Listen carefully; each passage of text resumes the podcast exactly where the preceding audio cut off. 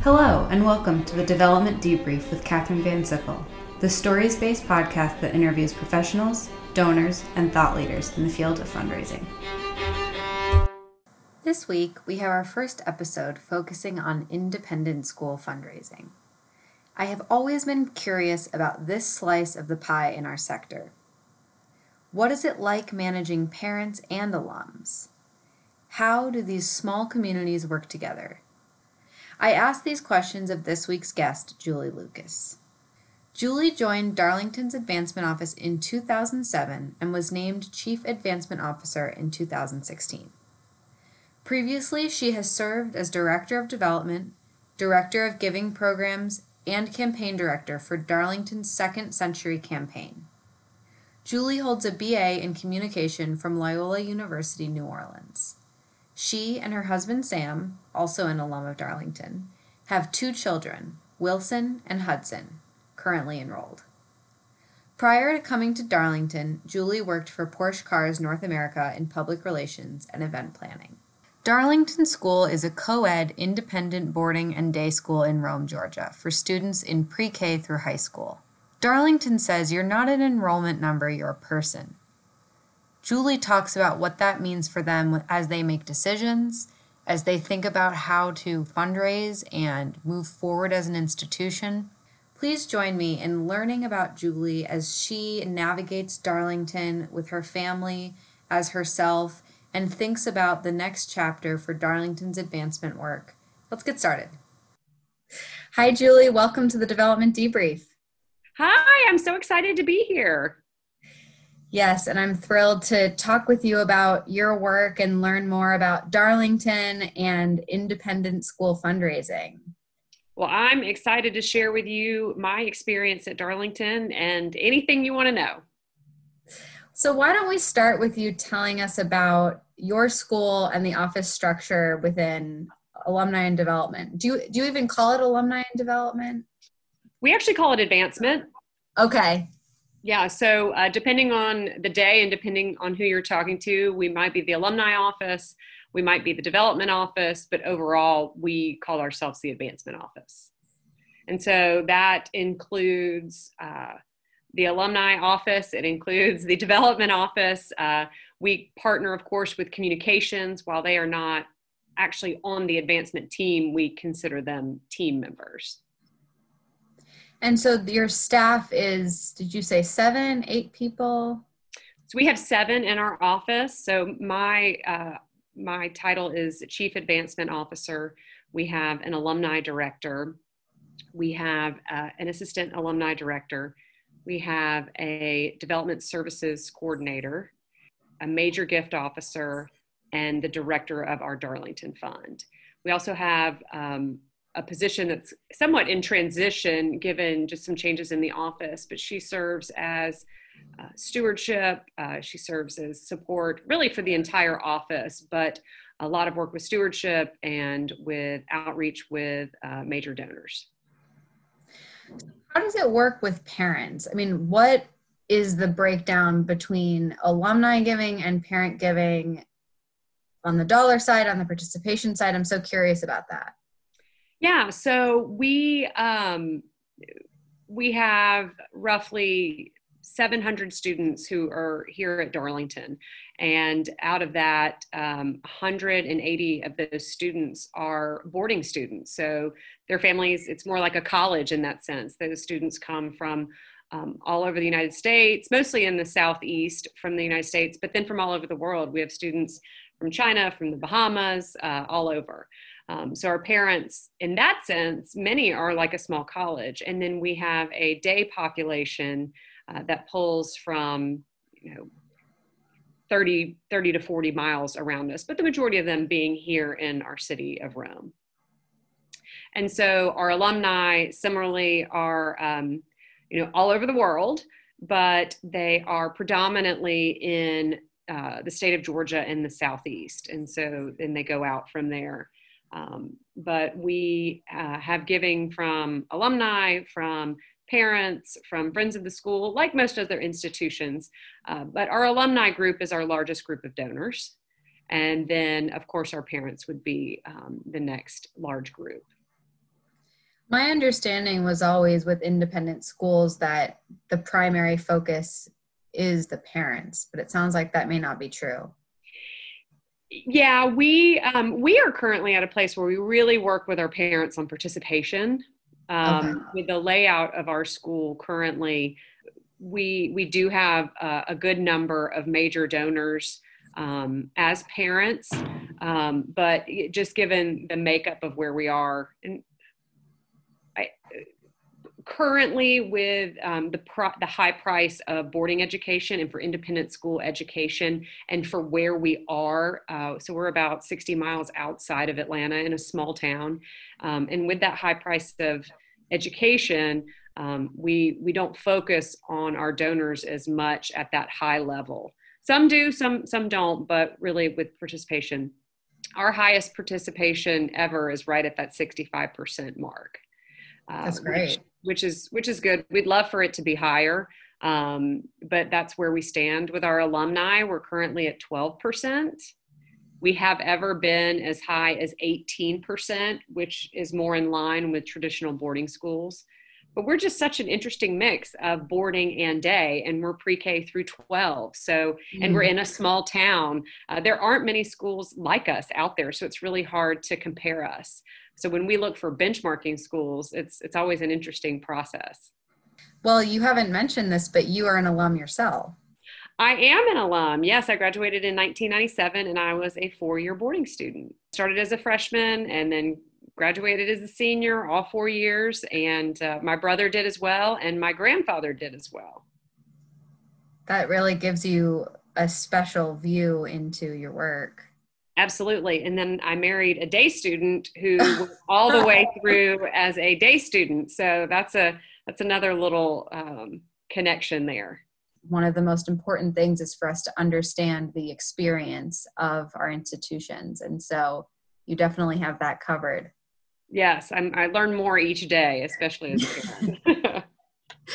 so, when you think about your planning in relation to the school's mission and the community, how intertwined are you? Um, walk us through that process that you take. So, uh, you know, the thing that we talk about here at Darlington is what everybody's role is in empowering students. That is what each teacher does, that is what each coach does, that is what each member of our boarding community does. So if you're an adult on this campus, your your job is to empower students. So that's really how we look at the work that we do. Obviously, raising money helps us empower students. That money goes directly into the operating budget. It goes into helping scholarships. It goes into financial aid. It goes into uh, money for faculty salaries, which then in turn helps empower students. So that, that's the number one thing that we do. I wouldn't say that's the, our number one goal every day necessarily. So we like to engage our alumni. We want to engage our parents. We want to engage our grandparents. We want them to we want to connect them to the school. The more that they're connected to the school, the more that they feel a part of it and the more that they can do what they can within their personalities and their circumstances to be able to then empower students in their own way. So when people ask what a normal day in the life is in the advancement office, there is no normal. There is yeah. not one day that is like any other one. Fortunately, we have a team that loves that. They they're energized by that. And you mm-hmm. working in advancement, you know, you you have to be energized by that because otherwise One you of my would, favorite things. Yeah, absolutely that it's always different. So do you know everybody? I mean, does it feel like everyone kind of knows each other and it's this this tight, warm community? Um, oh, absolutely. I joke all the time uh, when I talk to people that I actually went to Darlington with. I, I don't know how I know one person or another. Like I'll, I know people from every decade who graduated in every single year. Other than their age, if I'm talking to them on the phone, I don't even know how I know them. I just know them through Darlington. I feel like I went to went to high school with all of them because I've now been here 13 years, and you know we have this shared bond of the school. And uh, now, as a parent, I have that shared bond as well with the parents who have come before me and the parents that are here now. And it's just it's really cool. But yes, I don't know which relationship is made where. I just know we all bleed purple and share share Darlington as as a wonderful experience. So, what is the most challenging part of leading your team and running the charge? We have to make the connections daily of while we're here to serve the students and the teachers, we're making the connections outside. So, you also have to make sure that you're leaning into the everyday life of the school to the right. to the part about being a parent that has gotten much easier for me being a parent so when i first started here and i didn't have a child here um, you know i didn't i didn't understand all the nuances and i didn't know all of the things that are going on so i had to had to work a little harder so not that you have to be a parent to be successful in a development office like ours however it is helpful to have a parent or two uh, in the office to help help with those connections. And what's the breakdown? Are there other alums or other parents on your team? Yeah, so currently on my team, I have two parents of alumni children, two current parents, and one alum, and then also one former teacher. So, in terms of working with the alums and the parents, would you say there are marked differences between those two constituents? Yeah, I would say the alums are the, the discussions with them are conversations of the past. It's the school that they remember while they were here, whether that was 10 years ago or 50 years ago. So it's this memory, this these memories, and bringing up these memories, and it's very nostalgic and very personal and meaningful to them. Whereas with parents, it's very today. The conversations are relevant to today. What happened yesterday, what happened today, and what's hap- what's happening tomorrow. And it's what the school is today. And you know, schools grow and change all the time. So you have to let people tell their story. You want to hear their story. What's their experience with the school? So um, yeah, they're very they're very different. The conversations are very different, and that's what makes it fun. Do you come by one more naturally than the other in terms of gift closing? Yes, I would say for me, closing gifts with alumni is easier. And the reason is the alumni are currently not paying tuition. Mm, yeah. So with a parent, they are already making a huge investment in the school. Now, mm-hmm. once they're here for a while and they understand the way that things work um, and they understand that supporting of the school, it makes the conversation easier.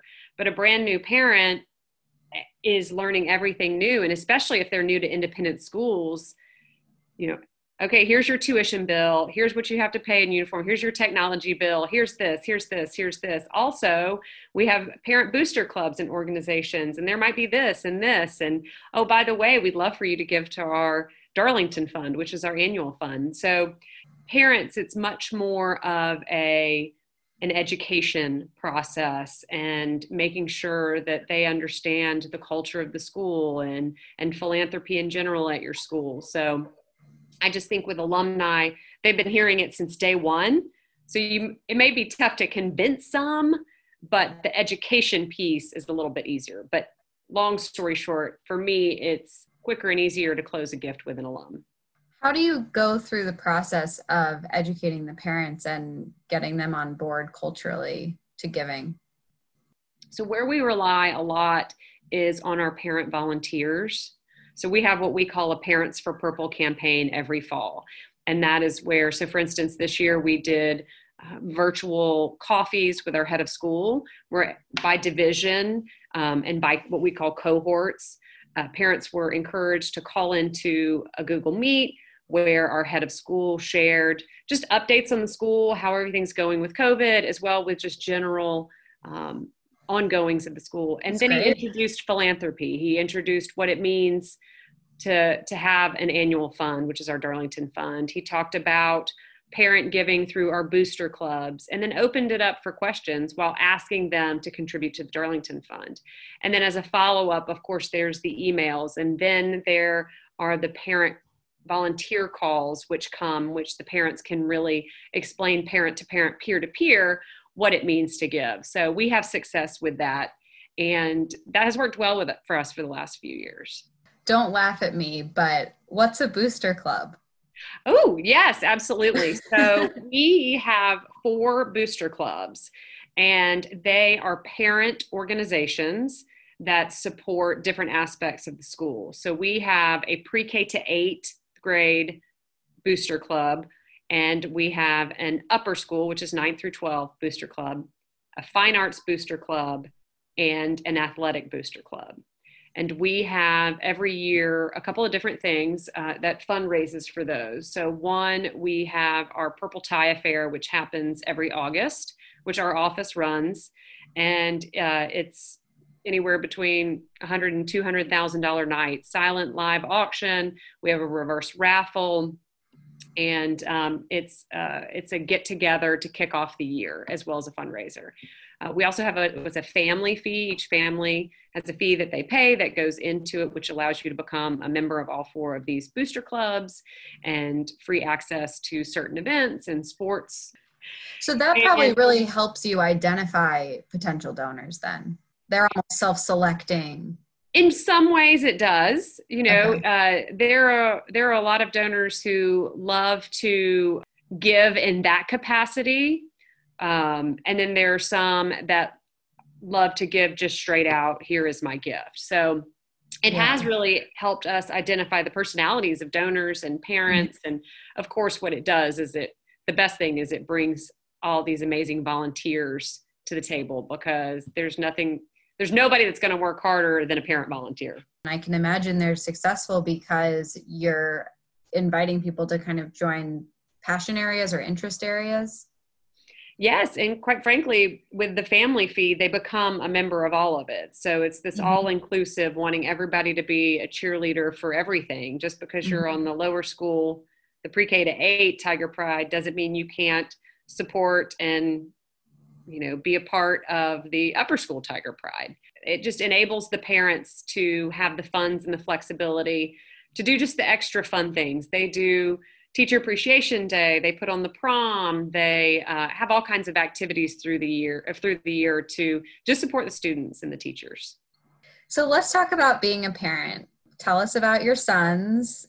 So i have a 10 year old son, and he is in the fifth grade, and an eight year old son, and he is in the second grade. And they both started out in pre K here at Darlington, and there was never a question that they would go anywhere else. This okay. was it. This was the best, and this is where they were going to go. And they could not be happier. They love everything. They love coming to school. They love their friends. They love their teachers. They're just both as happy as can be. So you mentioned that you had worked here before you had children in the school. And so, how does it change the way you view your work? And like, did something click? What happened for you when you became a, a, an official parent? Yeah, so when I think a lot of alums who go back and work at their alma mater, you come with uh, your own tunnel vision of memories of what the school was when you were here. So, you know, I think any alum feels that way, but especially those who come to work here. And I was one of those. And you come in and you question everything. Why do we do it this way? Why don't you do it this way? Why don't you do it this way? And I was also young, you know, and came from the corporate world. So I came in with a lot to learn. For me, it was just coming in and getting to the point of understanding that you just need to sit back and learn the school as a business, learn the school and the way that it runs. And schools are very complex. I don't think many people understand how complex of a business eh, small independent schools are. I can't even imagine a small or large college, but um, it it's it takes a lot. It is a machine, and so that was a big thing for for me to learn. Did you change anything or have you changed things since you arrived? Because i know one of the things that happens is you question why is it done this way? And then you come to understand why and sort of shift your mentality. You tweak as you go. I mean mm-hmm. we, we've made lots of tweaks. We've tried new things. Like i said before we've pivoted.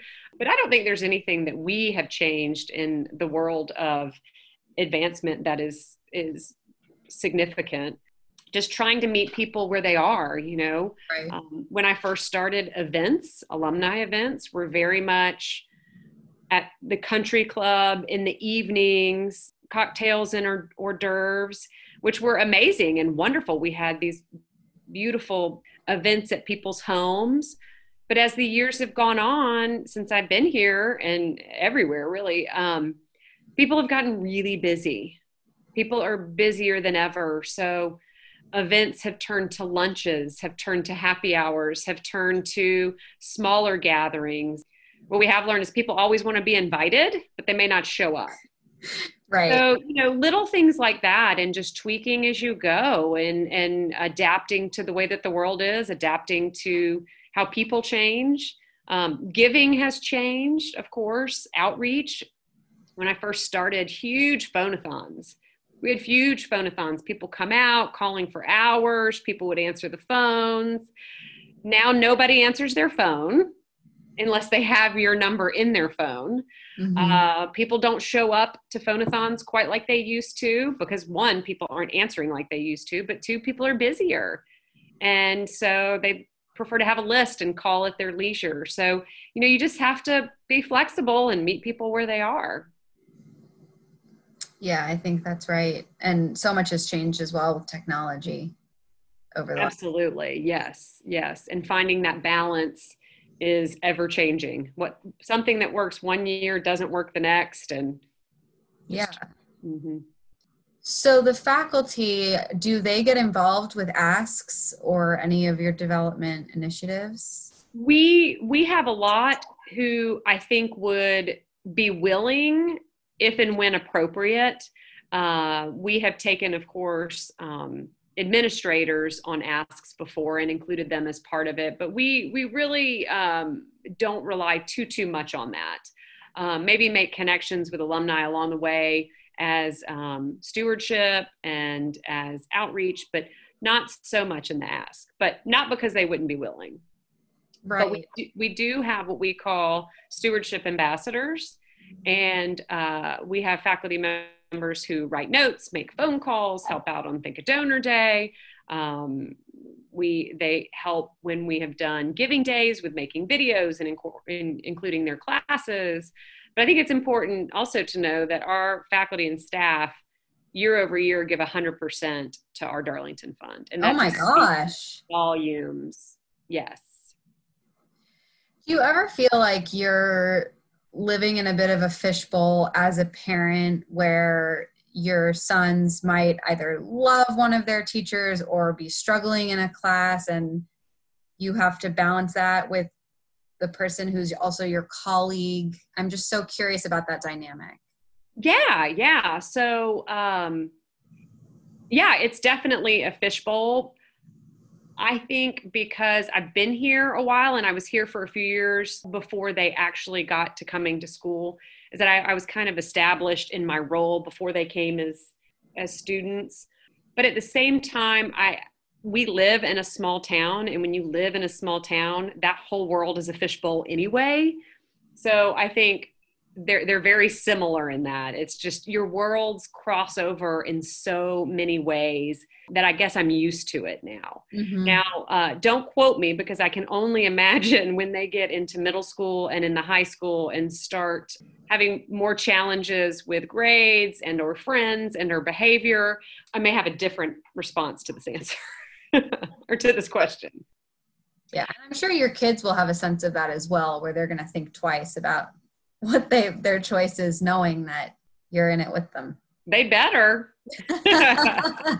I think all of our teachers here respect the uh, parent employee relationship. Okay. And so everyone here knows that you're a parent first. And so as long as you handle uh, any any challenge or any issue um, with with respect for your colleague and teacher as you should then then everything will get worked out as it should. And what's best for the child? Yeah when you're really clear on your mission and the order of priority as you just laid out i guess you're right. It, it becomes a lot easier to to manage those things. Yeah. Again ask me again you know when when they're in eighth grade and seniors and we, we might, might be talking about something different.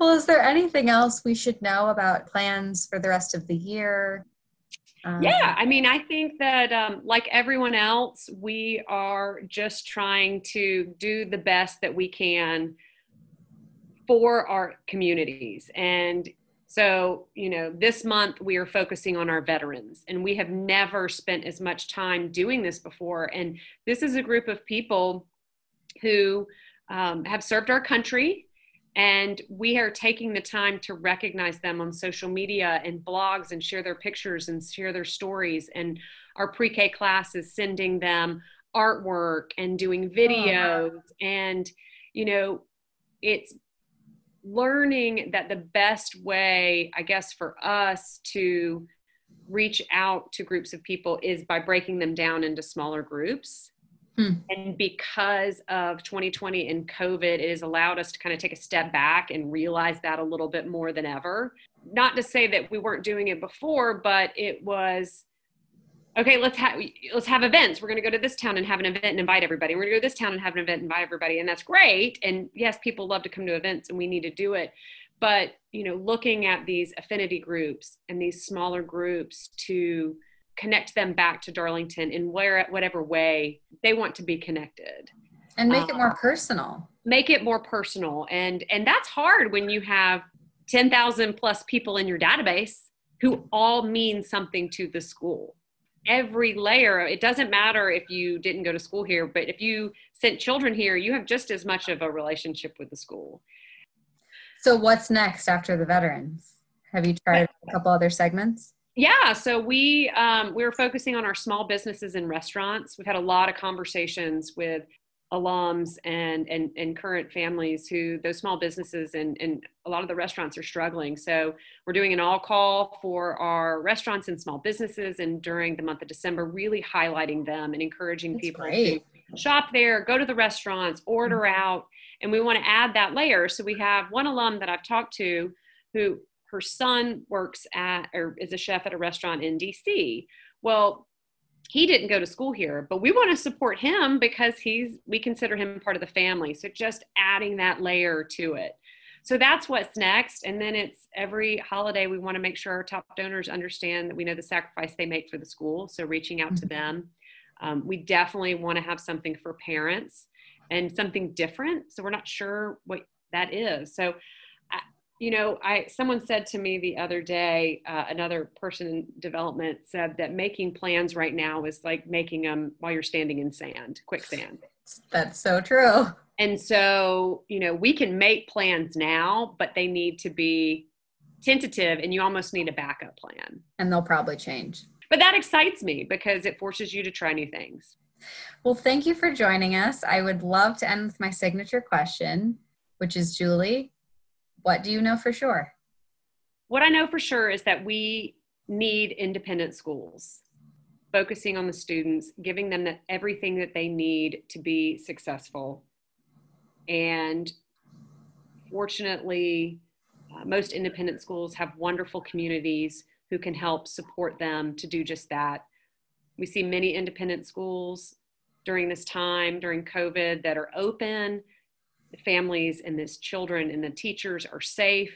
They're taking wonderful precautions and they're in class. And we're seeing that that's important. At the end of the day each one is there for those students.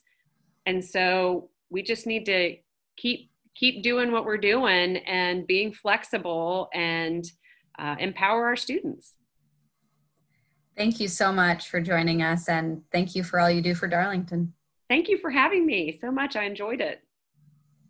Thank you, Carson Raymond, for recommending Julie as a guest for this week. It was so interesting learning about the student first mentality at Darlington, hearing about how she manages being a parent versus a staff member versus an alum. This was really great. Please be in touch with me, as Carson did, and recommend people that you would like to see on the podcast. You can reach out to me via email at devdebrief at gmail or on LinkedIn or via Instagram at devdebrief. I look forward to hearing from you and have a great week.